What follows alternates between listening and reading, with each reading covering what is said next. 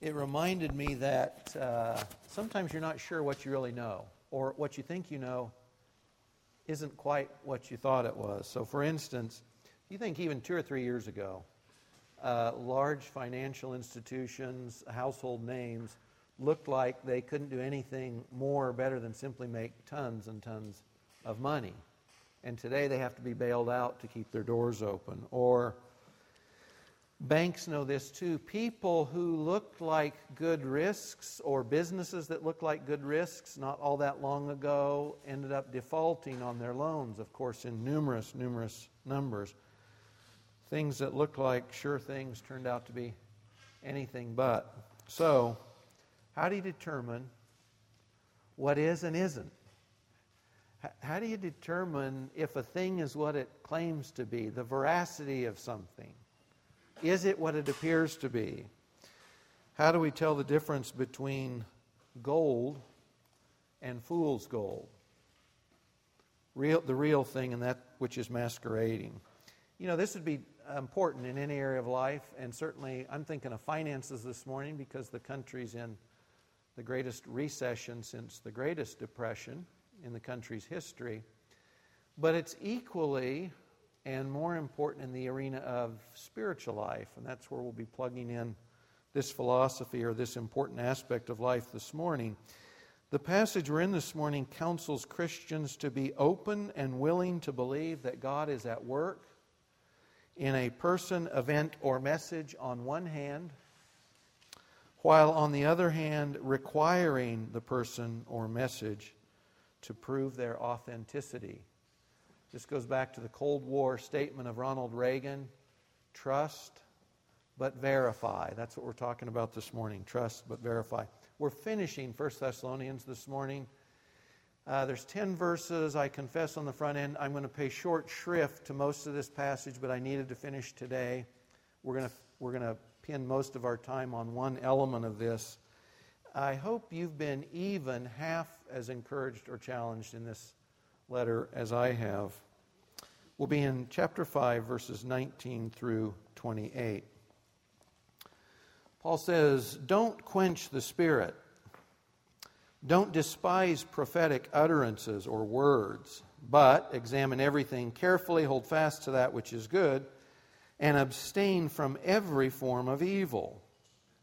Now may the God of peace himself sanctify you, or make you holy, or set you apart entirely, and may your spirit, soul, and body be preserved complete, without blame, at the coming of our Lord Jesus Christ. Faithful is he who calls you, and he also will bring it to pass. Brothers, pray for us. Greet all the brothers with a holy kiss. I adjure you or command you by the Lord to have this letter read to all the brothers. The grace of our Lord Jesus Christ be with you. We'll park again primarily in verses 19 through 22. Paul says two do's and two don'ts in these verses. Two don'ts first, verse 19. Don't quench the Spirit. Verse 20, don't despise prophetic words. And then two do's, verse 21, examine all things, hold on to the good and verse 22 abstain from every form of evil or evil in every form. We'll start with the first two do nots.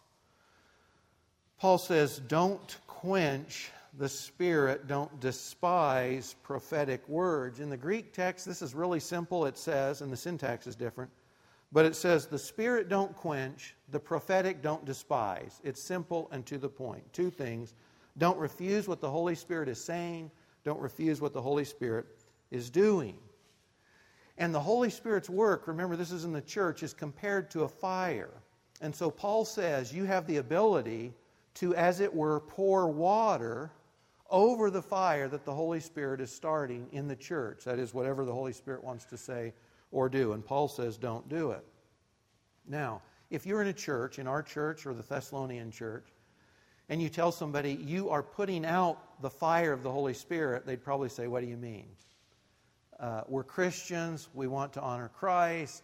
We hope God's moving in our midst. So, why would we need to be told, don't put out the fire of the Holy Spirit? And I think this is what's going on for them and probably for us at times too. It's this it's that we think we know in our head what God will and won't do.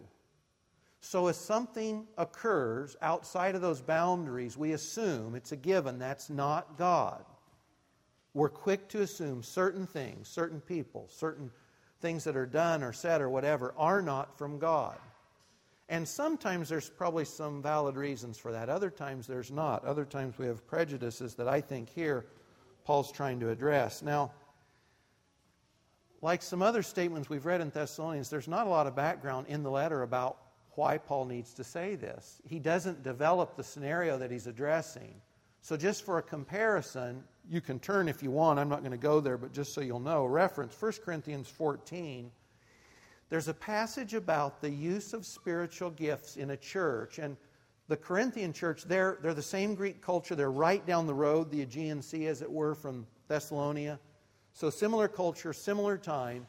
And when Paul writes them in 1 Corinthians 14, he describes basically a scene of chaos in the church when people were trying to honor Christ and benefit others, but they were falling short. And Paul reproves them. And what was going on was people who could speak or pray in a language they hadn't formerly understood were doing so, and they were doing so one on top of the other. And people who believed that God had given them something on the moment to stand up and speak to the church were doing so, but it was one after another after another. And so what was happening was instead of order, there was chaos. And instead of people going away encouraged and challenged and convicted, they were going away confused. And so there might have been some of that same element going on in Thessalonica. We just don't know. But if it was anything like that, you can imagine, you might just say to yourself, look, rather than trying to come to grips with this stuff, I'm just going to sweep it all away. I'm just going to say none of that stuff's from God and have done with it because that's simple. But Paul says here to this group, you don't have that liberty. You don't have that liberty. For whatever reasons, those in Thessalonica were simply wanting to reject out of hand what God was saying or doing. I may step on toes two directions this morning. If I do, sorry, deal with it. And if you've got questions or if you want to challenge anything I'm saying, I, I welcome you to do so, and I'd be glad to interact with you either way. I grew up Roman Catholic. All my early Christian years were with charismatics. And then I've served on a Bible church for 10 years. I've pretty much seen almost every aspect of the church. I've lived in it. And so I know a little bit about what I'm talking about just on the dynamic end of things. In our own time, there are those who will tell you that God will not, does not, cannot operate in certain ways in the earth today, primarily along the lines of certain what are called spiritual gifts in 1 Corinthians. And that is, the thinking goes something like this. When the New Testament was completed and the book of Revelation was added to the canon of the Scripture, God quit speaking to mankind on the earth. The canon of the scripture was fulfilled, and God quit speaking. And so after that, God no longer speaks in what would be called here prophetic utterances. And, and the rationale would go something like this. In Paul's day, when he's writing, God's still speaking, the canon of the scripture is still open, and so God spoke prophetically. People could get up, be inspired by the Spirit, and say things that were from God. But that's not the case today. This is called cessationism.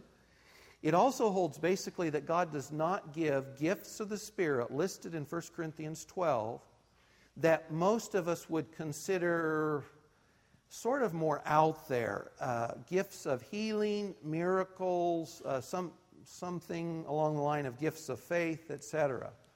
Cessationism. If you're from a Bible church background, this is probably something you've grown up hearing. And it's something to one degree I, if I didn't fully embrace in the past, held to at some level. I, I think it's poor theology, though. I'll give you five reasons why. I could come up with others. And if you disagree, you can, you can uh, fill me in later. But th- these are some of the reasons. This may be a little boring if this doesn't interest you. I don't know. Hang in there and remember it for later. The first is this the biblical rationale for a cessationist position that God will not speak in what Paul says here are prophetic words is that 1 Corinthians 13, verses 10 through 12, are understood to be that once the canon of the Scriptures was completed, The perfect had come and the partial was done away with. And in the language of chapter 13 in 1 Corinthians, Paul says, When I was a child, I did things as a child would, but when I grow up, I put away childish things. And when the perfect comes, that is, the New Testament, the completion of the canon of the Bible, the partial prophetic utterances, they would be put away as well. The problem I have with the text itself is that I don't think the text, this text, actually can be used to support cessationist arguments because it also says that when the perfect comes, I will know as fully as I have been known. And guys, I don't know about you, but I do not know fully as I have been known. Anyway, anyhow. I think that's an understanding you have to read back into this uh, verse. I don't think it's there. Second reason is this the argument goes that if someone stands up today and says they think they're inspired by the Spirit of God to speak something to a person or to a group extemporaneously that's not words out of the Bible, the, the thinking goes like this. If I claim to speak inspired words, I'm saying that my words are on par or on the same level with the Bible. But biblically, that simply isn't true, and it's a logical fallacy. It requires, if you will, that A equals B, and, and A does not have to equal B. For instance, in 1 Corinthians, when Paul writes to the Corinthian church, he says, There's prophets among you, and when you speak, it should be like this. Those prophecies were not recorded, and we do not have them today. They were not understood to be on the same par as Scripture. And in fact, which we'll get into later, at the end of chapter 14 in 1 Corinthians, the church is commanded to sit in judgment on those prophetic words that were uttered. So we can't say that if I feel inspired to speak, I think God's given me something to say, let's say to you or to the church. I can't say that must be equal to Scripture because the early church didn't treat it that way. Prophetic utterances that were judged by others, that's not the same as the Scripture. And they weren't recorded for the church. So those speaking them and those hearing them did not record them. They were not understood to be the same value, the same par as the Bible itself. Third reason, in the history of the church, and if you want some stories along this line, Jack Deere's book, Surprised by the Voice of the Spirit, has some great stories, very encouraging stories about godly men and women who read their Bibles, who spent hours and days in prayer on their knees, who knew God had told them things. And they told other people some of these things. And what they said happened. Very dramatic stories and, and very encouraging stories. And I think maybe one of the stories I'll share with you later is from that. But we have godly men and women throughout the history of the church who believe God inspired them to know something and to say something. It was verified, it happened, etc. These weren't cranks. They weren't left wing nut jobs, anything like that. These were serious leaders in the church whom this was happening. Most of the the stories Deere uh, recounts are out of the Scottish Reformation period, a time of great persecution. The fourth reason is this if you have a spiritual gift of any kind, its source is the Holy Spirit, and its power is the Holy Spirit. This thinking that says, the cessationist thinking says there are spiritual gifts and there are spiritual gifts. But the scriptures don't let you get away with that. If it's a spiritual gift, if you have the spiritual gift of service, let's say, or mercy, or administration, if it's a spiritual gift, it is by nature supernatural. It is supernatural in its origin and in its strength. No less so than if you have a gift of miracles or healing. Paul does say in 1 Corinthians that some great uh, gifts are greater than others. For instance, he says prophecy is a greater gift than speaking in tongues there. But it was because the effect on the church and, and how it affected the church generally. But if it's a spiritual gift, it is by nature supernatural. So it won't do to say some are more supernatural than others. They're all supernatural. And the fifth is this God does as He pleases. If you think you've got God in your box, you have an idol, you don't have the living God in a box. You don't know what God will choose to do and what He won't do. And when Paul closes his marvelous section in Romans and he's talking about God's uh, interaction with Israel and with us at the end, he basically says God's thoughts are so high above ours, we just can't get there. I just stand in awe of God's thoughts and His ways and His works.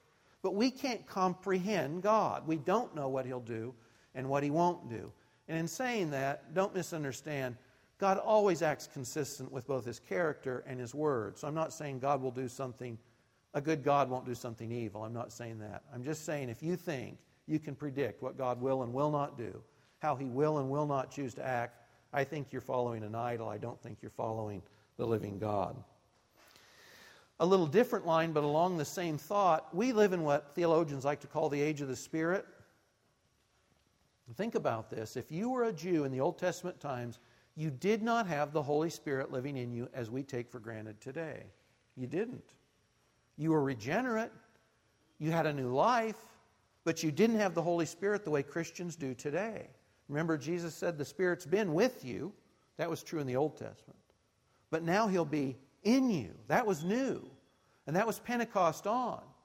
So we live in the day which is characterized by individuals having the Holy Spirit of God living inside them. And then that's true of the, the church corporately as well. So it just seems somewhat inconsistent to me to say, on one hand, we live in the day of the Spirit and then deny the Spirit's actually working or speaking or moving on the other. It's inconsistent and it won't do. Many Christians today, and I understand why for simplicity's sake, many Christians today want to act as if there is no Holy Spirit. I have the Bible, and the Bible's enough. Now, you got to know your Bibles. If you've ever heard me speak, you know my one thing is read your Bibles. This is nothing against the Bible, believe me. You need to know your Bibles, but guess what? You can know your Bibles, you can memorize your Bibles, and you won't know what God's doing, and you won't necessarily know God. Jesus in the gospel speaks to the Sadducees. And if you remember, in the Jewish sects, the Sadducees believed there was no resurrection. These guys read their Bible. These were not dull people, these were very, very smart people. And most of the Old Testament guys in this arena, Old Testament church leaders, the Jewish leaders in Jesus' day, they had their Bibles memorized.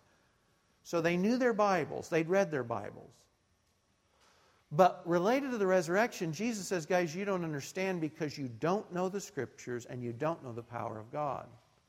We need the Holy Spirit at work in us so that we can comprehend the truth of the Bible itself.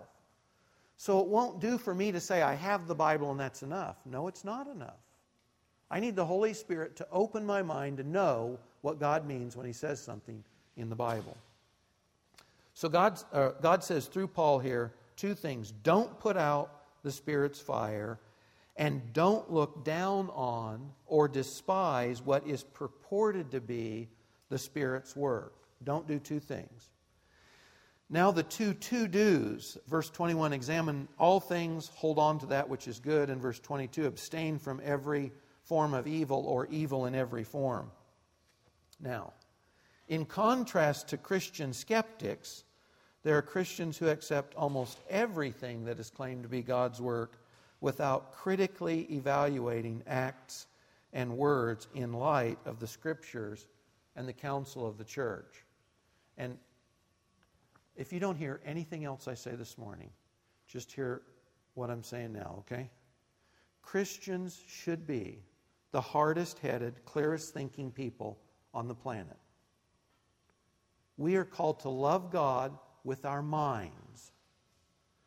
And the Savior that we say we follow, He's the way and the truth and the life. He's truth with a capital T. Truth doesn't exist outside of Jesus Christ. And Paul says elsewhere, 2 Timothy 1, that that same Spirit has given us a power of love, or given us a spirit of love, power, and a sound mind. Christians should be clear thinking, hard headed, not necessarily academically smart or astute, but we should be thinkers. We should be those who examine things.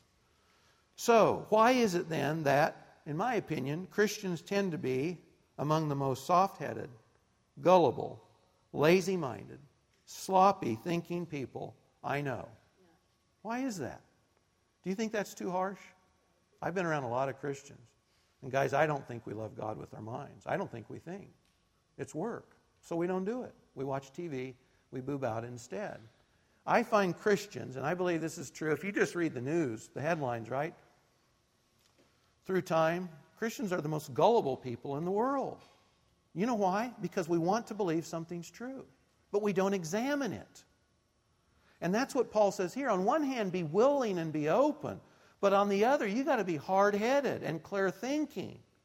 And you've got to examine and weigh those things that claim to be from God. You can't accept them on face value. You should be that assayer that's pouring the acid or whatever on that ore that's said to be gold and see if it's the real stuff or not.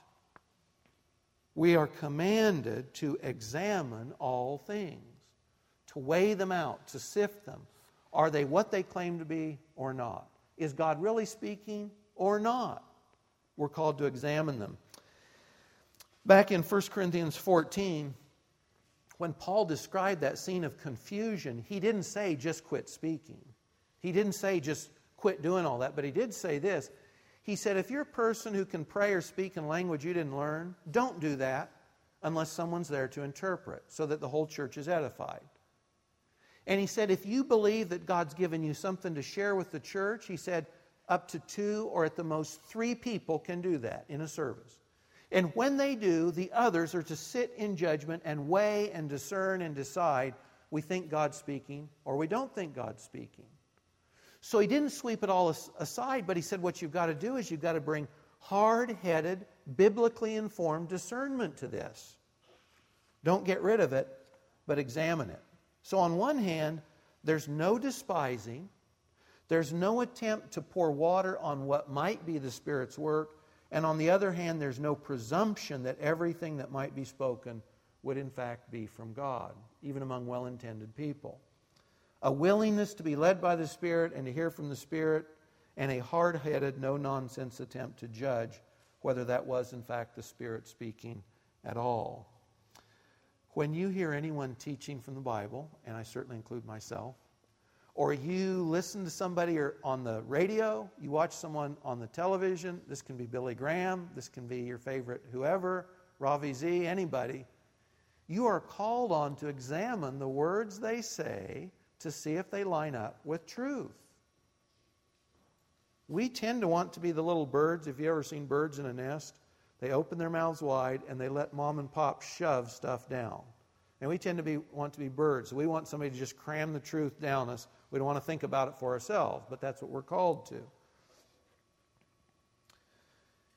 There are two ways to examine, at least two ways to examine something supposedly from the Lord, is it or not? The first is this, and I'm sure you know this. It's simply, is what's said, or is the work that's being promoted, is it consistent with what we already know to be true from the Scriptures?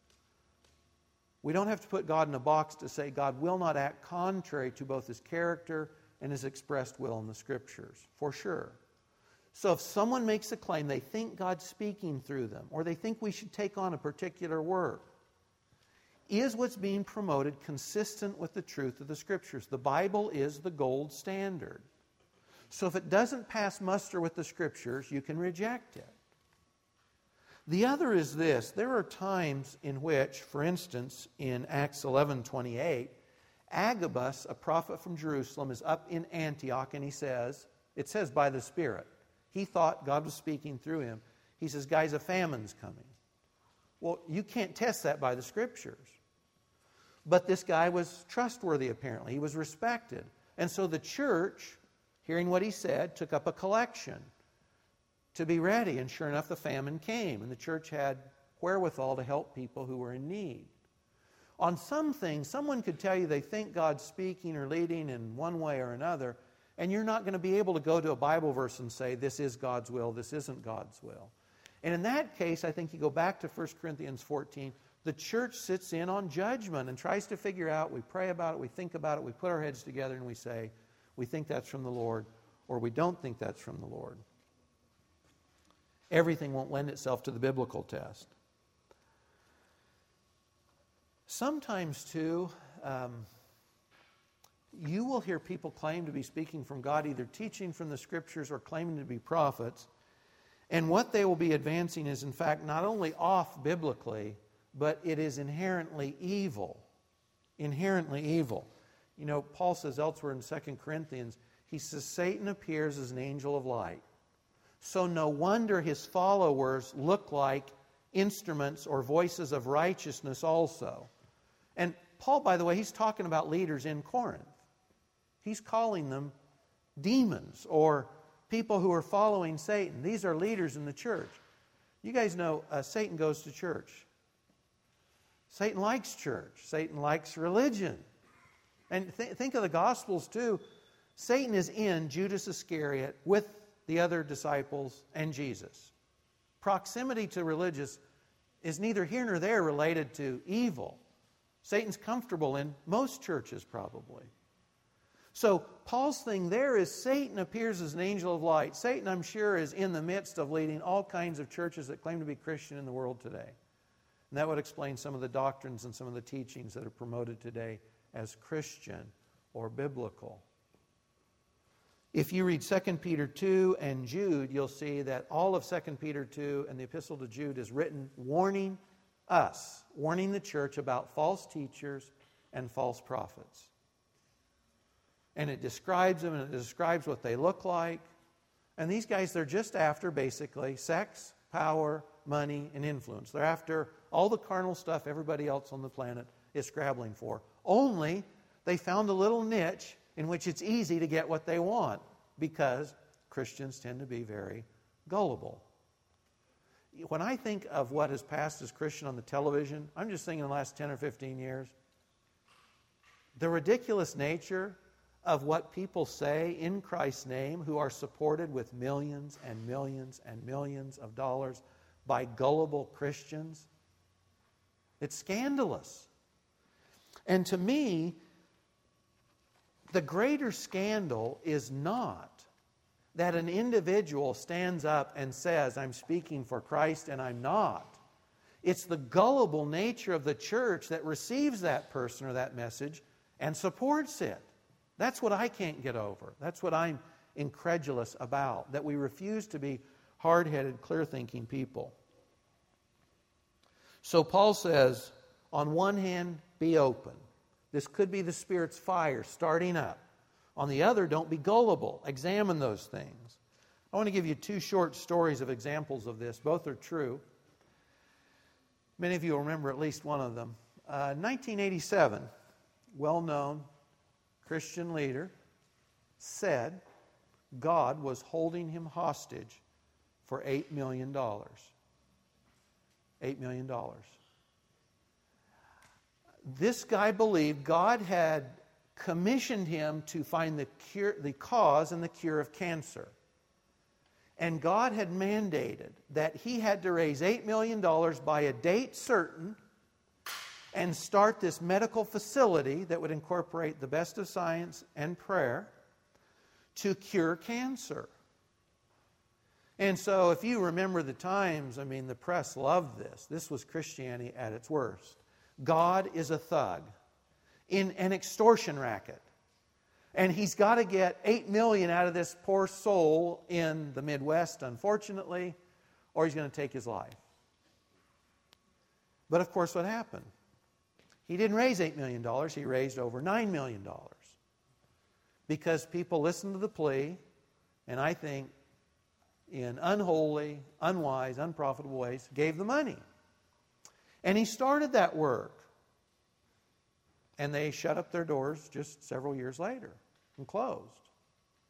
Somebody says, Do you think that guy's speaking from God? This is an easy one for me. No. No, I sure don't. That is not the God I know at all. But you know, it's not, that's an easy one. Um, secular news uh, folks have gone in and pulled the sheets back, you know, on the Wizard of Oz wizards, these uh, televangelists who have been living lucrative lives through the 80s and 90s, especially. You know, send in your money in your prayer, and the prayers are in the trash being unopened, but the cash is going through. That's the culture and the age in which we've lived. It's ridiculous. And so, what do we want to do? We want to sweep it all aside. But listen to my second story. True story. Well known teacher, also.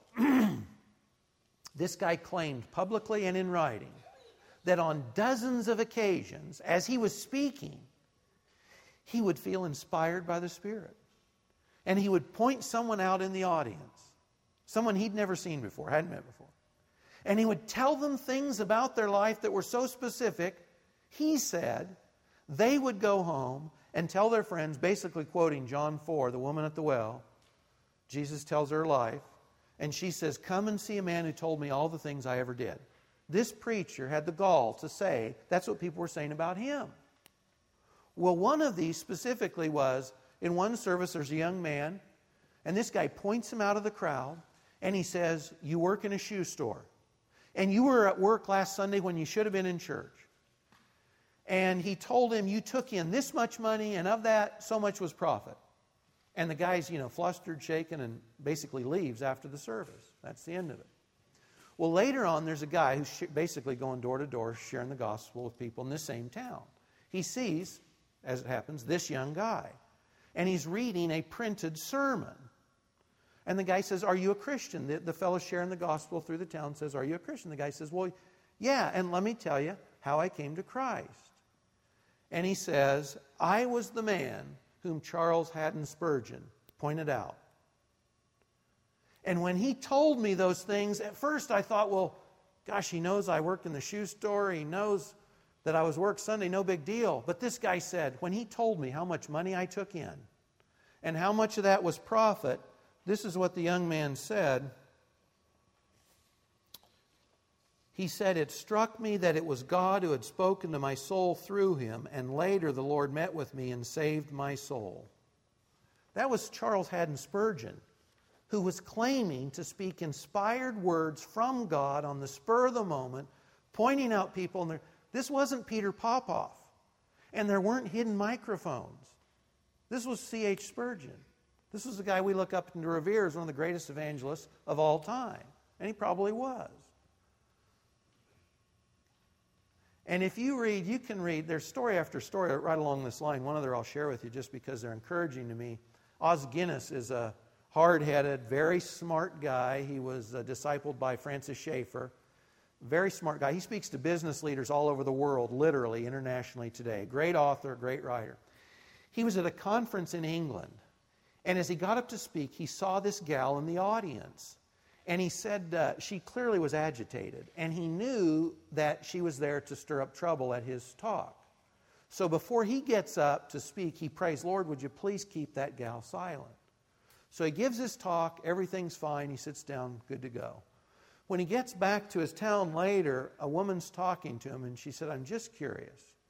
I was praying for you, and when I did, I felt like God specifically told me, I saw the place where you're speaking, and I saw a woman sitting there that God said Satan has inspired her to disturb this meeting. And so I was to pray against her. And so I did. Did anything like that happen? And of course, it had. I forgot to mention this gal came up to uh, Os Guinness after the talk, and she said, What kind of curse did you put on me? that I'm part of a local occult group and I was sent here to give you trouble. But I couldn't because God was at work. Just to say, these, these were hard headed people. These were clear thinking, biblically informed, praying people. They weren't wackos. But God was still working. And so Paul says, don't quench the spirit on one hand because God is at work. God lives in us. God inspires us to think things, to pray things, to share things. That's what he's here to do. He also gives us understanding in the scriptures. And by the way, you can't be discerning if you don't know your Bible. I don't want to, I don't want to hear the wrong thing here. If you don't know your Bible, if you don't know what the scripture teaches, you can't be discerning. The Bible is the gold standard. You've got to come back to that over and over again and ask God by the Spirit to open up your mind to understand what the Bible says, what it's teaching, what is true. That's the gold standard, that's the consistent one. So don't quench the spirit on one hand, but be hard headed, be clear thinking. Do not be gullible Christians on the other. Paul closes this letter by saying two things about prayer. He says, I'm praying for you. Will you please pray for me? He said, May God Himself, verse 23, this is a prayer sanctify you or set you apart entirely, your spirit, your soul, and your body preserved complete, without blame or blameless, until the coming or the parousia of the Lord Jesus. And he says, Faithful is he who calls you, he also will bring it to pass. That is, I'm confident in my prayer because God's going to take care of it. And then he also says, Brothers, pray for us. We're praying for you. You pray for us. There are few things more encouraging than to know that someone else is praying for you. And there are a few things, in my mind, more valuable in Christian friendship than to pray for and be prayed for by your fellow Christians. Let me close with a prayer. This is out of Jude 12, or Jude uh, verse 24 and 25. Jude's talked about false prophets. He's talked about being careful, warning the church. But this is how Jude winds up with his prayer To him who is able to keep you from stumbling, to make you stand in the presence of his glory blameless with great joy, to the only God our Savior, through Jesus Christ our Lord, be glory, majesty, dominion, and authority before all time, now and forever. Father, help us to be spiritually full, inspired people. Lord, in the day of the Spirit, in the age of the Spirit, help us to walk by your Spirit, be filled with your Spirit. Be those sons and daughters who are marked out by the Spirit of God at work in us and through us. And Lord, help us to be clear thinking. God forbid that we are gullible souls who swallow everything that comes along, supporting things that aren't from you, wasting, Lord, the time, the energy, and the finances you've given us to invest in your cause in our lifetime. Lord, help us to be filled with your Spirit, discerning people. Help us to honor you by loving you with our minds. God, help us to shake up the world and the place and the time in the world you've put us as your Spirit works in and through us. In Jesus' name, amen.